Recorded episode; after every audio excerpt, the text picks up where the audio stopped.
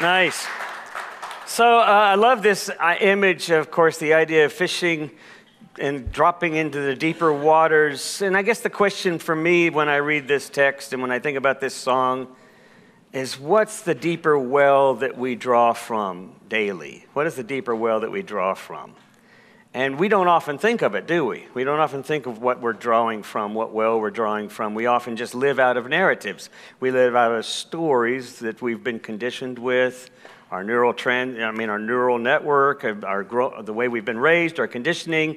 We grow up in these ways and we draw from them unconsciously, right? We do so much unconsciously. So Peter's out fishing, doing what he does. He's a fisherman. He's a professional fisherman. He's with his brothers in business. He's out there doing what he does. And Jesus basically says, Do it differently. You're the experienced one. You know what you're doing. You've been doing this for years. But Jesus comes out and says, no, do it differently, which is if you think about Jesus' whole life and story, it was all about an alternative view, a different well, if you will, to draw from than the one they were living in underneath under, under the rule of Rome, but also in terms of just the temple rule, the piety oriented uh, codes and laws. All of that was the well from which they were drawing, and Jesus was saying, There's a different well. Follow me. When I was a kid, I think I've shared this, but I want to share it again. It's such a great illustration, I think, of this idea. When I was a kid, I was probably 11 or 10 or 11 or so, and I was coming home after having a bad day at work, a bad day at school, and uh, I'd just been miserable. I have self-esteem was at the bottom of the pit, and I was angry, and the well I was drawing from, if you will, the well I was drawing from was just this anger and this sense of something has to pay. You know, something has to, something has to deal with my anger. And so when I got home, nobody was home. My mom and dad, as I think I've said, were divorced. My mom worked full time, so she wasn't ever home until about six or so. And so it was just the boys at home, sometimes my eldest sister, my older sister, but she was usually off with friends being a senior in high school at that point. So I was pretty much home alone, and I was angry, and I was looking for something destructive to do. And so I went to the back of the yard where I found some clay pots because that looked like a reasonable thing to bust up into pieces. And I took a hammer out of the kitchen drawer. I went out in the back, lined them up on the wall next to the, next to the garden there. My mom always kept her her gardening tools to one side of the garden on the wall there, and I took out the clay pots, and then I arranged them in descending order because I thought that would be fun, like an experiment or something, and it looked nice and neat, and I was organized in my destruction. And so I took my hammer and I began smashing them upside down. I turned them upside down, smashing out the center because I knew that there was some physics principle that if you, you know, the, the, the center is thinner, the bottom is thinner than the rest of it, you know, for the absorption and such. But I knew that if you hit the center, you could probably maintain the shell if you hit it just right, restack them, and mom would never know the difference. Unfortunately, that theory didn't prove true because as I hit every one of them, they just were breaking to pieces. I was on about number five out of eight pots when my uncle Mac came out the back door and saw me there with a hammer in hand and the broken clay pieces on the ground. And he looked at me sternly and he said, Tommy McDermott, what are you doing? And I did what every smart adolescent, pre adolescent would do at that point, and I looked at him and I said, Nothing. And he came over closer, peered into my eyes, and he said, Why would you be breaking clay pots? And I answered with the other universal question that every pre adolescent and teen answers with and said, I don't know. And in some sense, I really didn't know, did I? Because I was operating out of a frame of reference that I was uh, that I'd been conditioned. My anger, my temper, I didn't really know what I was doing except that I was breaking these pots. Now my uncle I was terrified what he would do because he oftentimes acted like, our, like the parent, you know, the father figure in the family, and wasn't married himself with, with kids. And so he, he kind of got closer to me. He took the hammer, and I was waiting for dread when he said to me, How would you like to get paid to destroy stuff? And I hesitated because I thought this was a trick question. And I said, Really? And he said, Come with me. So he took me to his laundromat and he got me, basically, I worked for him for the next several weeks, some afternoons after school, mostly on Saturdays too. And I was to go down between the rows of the washing machines at the laundromats. He had, he had two laundromats that he worked and, and, or that he owned. And so I would go between the machines, and where they were taped, because they were broken, I would tear them apart, take all the pieces out. And he had two boxes, which I thought were always fun. One was called useful stuff, and the other box was called less useful stuff because he really never threw away anything, you know, unless it literally was just in crumbles. And so I would take out pipes and hoses and, and, and, and, and, clamps and such like that, and I would put them in the useful stuff, and then motors and stuff that looked burned out, I'd put in less useful stuff. I had this job of taking things apart. It was so much fun, and it was pretty much, didn't have to finesse it or anything, so it somewhat feels like a little bit destructive. And he could see that I was enjoying it, and I would do this for a couple hours after school. After a couple of weeks, he, he, he was driving me home in his pickup and he looked at me and he said, Tommy, you're doing a great job. I'd forgotten all about what had happened before. I said, I'm really enjoying this. He said, You know, I guess you've earned some money. You're thinking about what you might do with that? And I said, Yeah, I have earned some money. And he said, Well, what else might you do with that money? And it hit me immediately what he was talking about. And I smiled and said, Maybe buy some clay pots for mom? So he took, us, took me to the garden center. I bought the clay pots. He, of course, had cleaned up the broken pieces before he ever put, you know, took me to the job that first day. Put them right back. I'm sure my mother knew they were missing. She never said anything. But my uncle helped me place them back in there, and then I worked for him in his laundromat for another, I think, for the rest of the summer. What I want to suggest to you is that it's interesting to me how we frame reality, how we frame our relationships with people how we frame our relationships with strangers. And that what Jesus was doing in this story, I want to suggest, wasn't the typical way in which we think of, which was the more imperialist, sort of um, uh, uh, uh, imperialist, um, um, uh, zero sum way of looking at populating an institution or populating a denomination as opposed to, I mean, a religion as opposed to other religions you know, amassing numbers, or amassing tickets for heaven. It wasn't about that.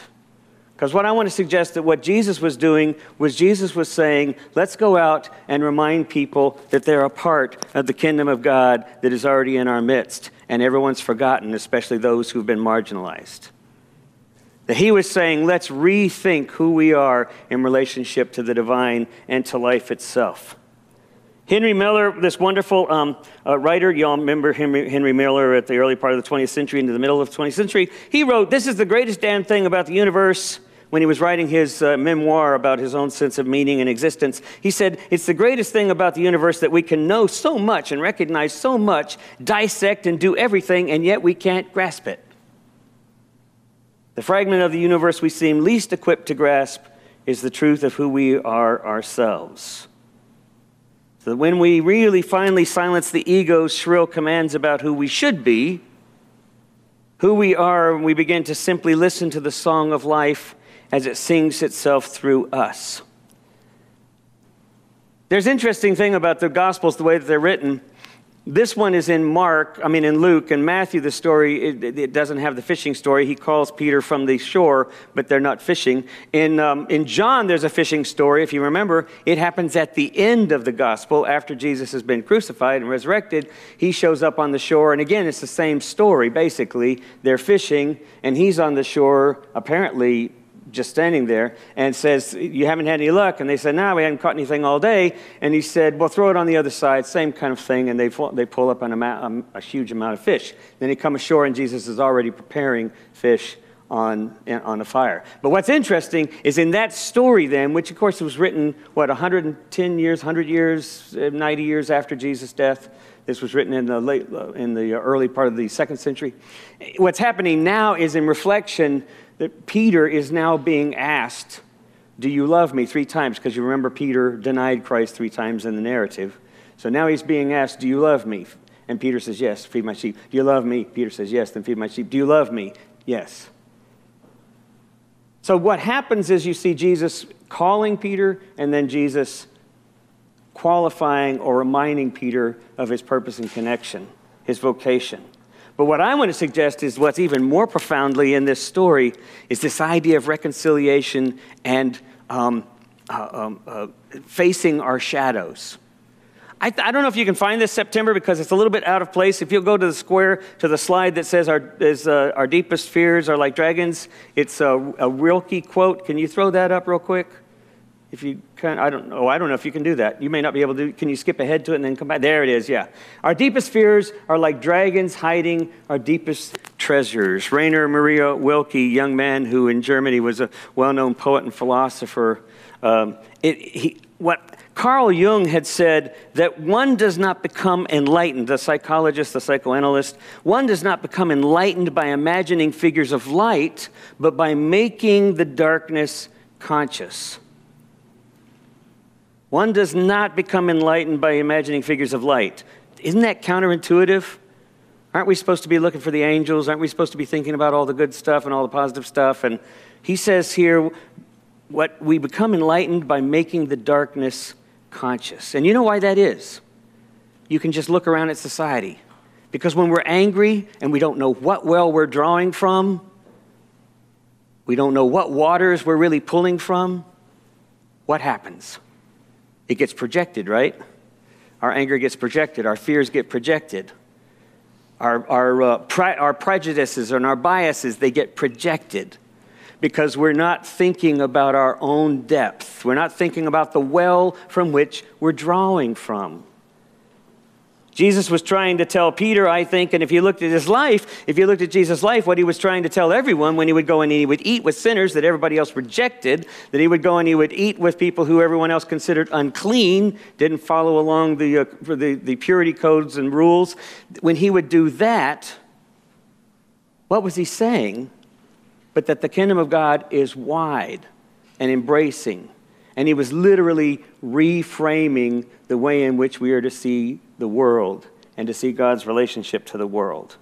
But it's hard for us to get there because it takes this willingness to go deep into the well, if you will, to go deep into the way in which we relate to one another and to start asking questions, to start bringing it up to consciousness. I've talked about this in the last series that when we find ourselves resisting or we find ourselves reacting, what happens is, is we move and operate out of our brain, out of our conditioning.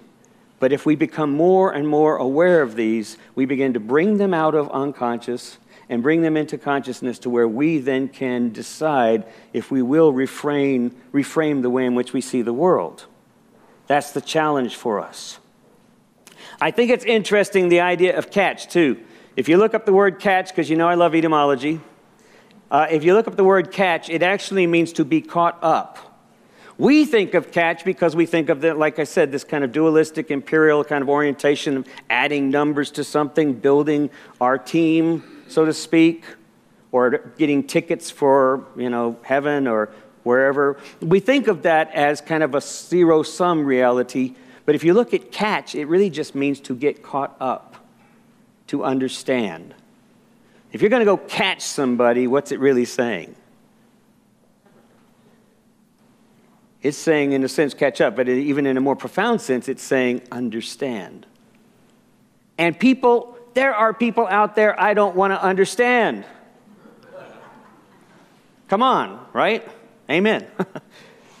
but that's the reason why Jesus is saying, okay, throw the net away. We're going to go look at the world differently now. We're going to go start catching things in a different way. We're going to start trying to understand and be present as the actual love of God in the midst of the world. And the way you do that is to get caught up in one another, and that's difficult. Um, let's skip ahead here to the next one. Let's see what this one is, if it's what I think it is. I hope it is. Oh, um, yeah, this, uh, this is, uh, aren't you terrified of what 2022 could be like? Everything is so messed up. The one in front, I don't know what these are dogs, rats, I'm not sure what they are. I think it will bring flowers. The first one says, Why? Yes, why? First, the second one says, Because I'm planting flowers. Reframing requires our living as if. How do we live as if we are caught up in this reality that we understand that we're all a part of? Next one, please. So I was listening this last week to On Being. Some of you all listen to On Being online. I know a lot of you all listen to On Being. It's a wonderful uh, NPR show, Krista Tippett. This last week, she had this wonderful speaker and an individual, uh, Trabian Shorters.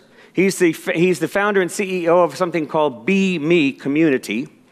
But his whole orientation is to work with nonprofits and to work with um, information groups like news media and others in terms of reframing the way in which they tell the story.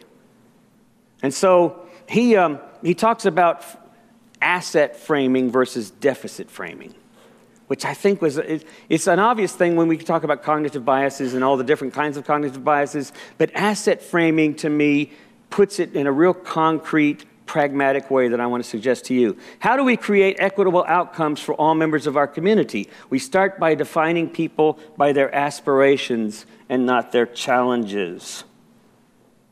When Jesus encounters people along the way with Peter and the other disciples, everyone else is already defining them by their deficit, right? The disciples go, Don't talk to her. The disciples go, Don't, why are you eating with them? What are we doing here? And Jesus has already reframed, he's already framed these people in terms of their assets. Now, you might say, well, what asset does somebody who's a leper or somebody who's impoverished or somebody who's the enemy of my people, what assets do they possibly have? What asset could we possibly assume from Putin if we were to confront Putin, or, to, or not confront, but if we were to engage, to catch, to get caught up with someone like Putin? Someone asked me that earlier before the service because that would be difficult. Or someone who completely sees the world differently from me, how do we get caught up? How do we begin to see what is that asset that we can begin to, to frame in those moments? And what Jesus was basically saying to Peter was the kingdom of God is here now. You and I are a part of this great ocean of love, this great ocean of the well of being this great ocean of God's desire for all of us to live in right relationship, every one of us and everything a part of it. Do you not see it? This new thing that is happening. And that's the challenge for us is to see it, to dig down into the well that we're drawing from and to bring it up to consciousness enough to begin to think differently about it. So, for example, one of the things that he says that's an interesting way to, um, that, that, first of all, you already know that you do this, right? You already know that you see things a certain way, not as they really are, but as you think they are, right? You know that. You remember the, do you remember the, the, the, picture I had up here last week? I think it was the week before. Todd, thank you. Todd spoke for me last week. Thank you very much, Todd. That was awesome. And, and so that was week, week before that. I had the picture of the church up there. It was the church tower, and it had two windows on either side of it, and it looked like a chicken. Everybody looked at it and said, It's a chicken. Why would you do that at the church? Why would you see a chicken? Why would you look at the headlights of a car and the grill and go, Look at that face? Why would you do that? Because we are patterning creatures. And our brain is already patterned with so much stuff thousands and thousands of already pre patterned framing that we do without even thinking of it so that if we want to see the world differently, we have to be intentional about it, right? That's the challenge. That's the practice. We literally have to bring it up out of our unconscious and reframe things. My son works with, uh, works with uh, South, Hills, uh, South Hills High School. And I, I have an interesting um, time sometimes getting into conversations with him because he'll say, you know, it's an at risk school. And so these kids are challenged. You've heard of the phrase school to prison pipeline? Some of y'all heard that phrase? That's a conditioned phrase, right? That's a conditioned phrase that probably started back in the 80s, the 70s, I forget exactly when, when policies were the, the, um, the uh, um, um, no, what was it called? No, not, no excuses. What? No, not no child left behind, the opposite of that one, which was zero tolerance. Yeah, zero tolerance. So if you brought a gun on campus, zero tolerance, you were suspended, right? Okay, makes sense. What happened was, though, because we're patterning, what do we end up doing? You know you do this with everything. Things that you start to adapt, you begin to include elsewhere. You begin to adapt other things into that pattern unconsciously. It's not our fault, it's what our brains do. So we begin to start adding other things. And pretty soon you saw there was zero tolerance for all sorts of behaviors in school. So that even Trayvon Martin, who was shot by a police officer, was stopped because he was doing something essentially. I forgot exactly what it was that he had been doing, but it was, uh, it was one of those zero tolerance things that he was then suspended from school, from, from, from the program. People are not born into the pipeline to prison, right? But we look at schools that way. People are not born to go to prison. That's ridiculous to think that way. People are not born at risk. We see them that way. In order to see people differently, to see people as part of the kingdom, we have to literally frame it. We have to frame their asset, to think about what their aspirations are, for example, or think about who they are in relationship to God, for example. How do we see? It's really not just enough to say, Well, I know God loves you, poor soul that you are, because that's what sometimes happens. How do we see one another as actually having assets before deficits. You see, the news media, one of the things that, Tra- that uh, Trabian illustrated was this beautiful illustration of how the news media out in California for the health department had been talking about the growing population of Latino, Latinx individuals, that uh, now they're the majority of the population. They're struggling in poverty, they're struggling in this way, they're struggling in that way, they're struggling in this way. It went on for paragraphs of how bad things are. Got to the end, and it said, they are making some progress in this area.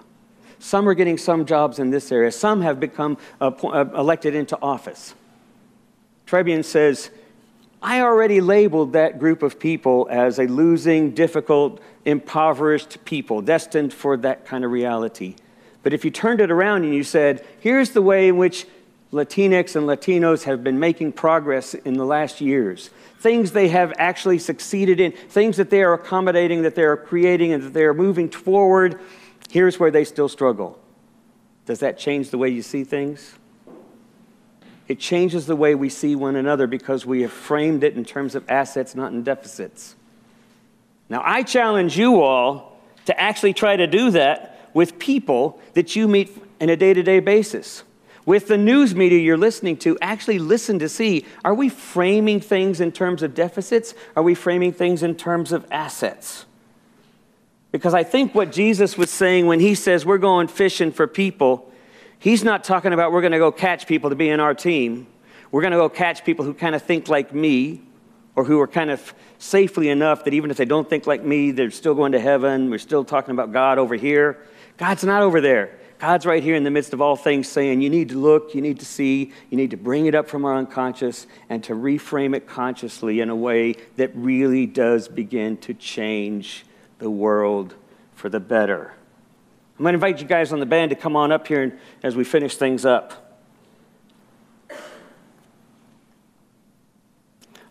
I want to bring this last thing up here. This, is that the last quote? Let's see. Yes. This last quote here there is invisible, in all visible things, there is a hidden wholeness. This, I think, is the greatest challenge for us to try to come to terms with as we think about what Jesus was all about in his life what we're invited to be about, if we really do understand ourselves as being a part of this interconnected reality, how do we live in terms of that relationship? How do we live that out one with another? And I think that the, for, for me, it's this idea of actually trying to intentionally frame our encounters with people in terms of what value they have. So I encourage you this week, do that. See if you do that. See where it's not happening. When you catch yourself, go ahead and acknowledge. I just did that in a negative way. I just, I just framed them in terms of their deficits. Isn't that interesting? You can't change this pattern overnight. We can change it by working through it day by day. Think in terms of the relationship to, to creation itself.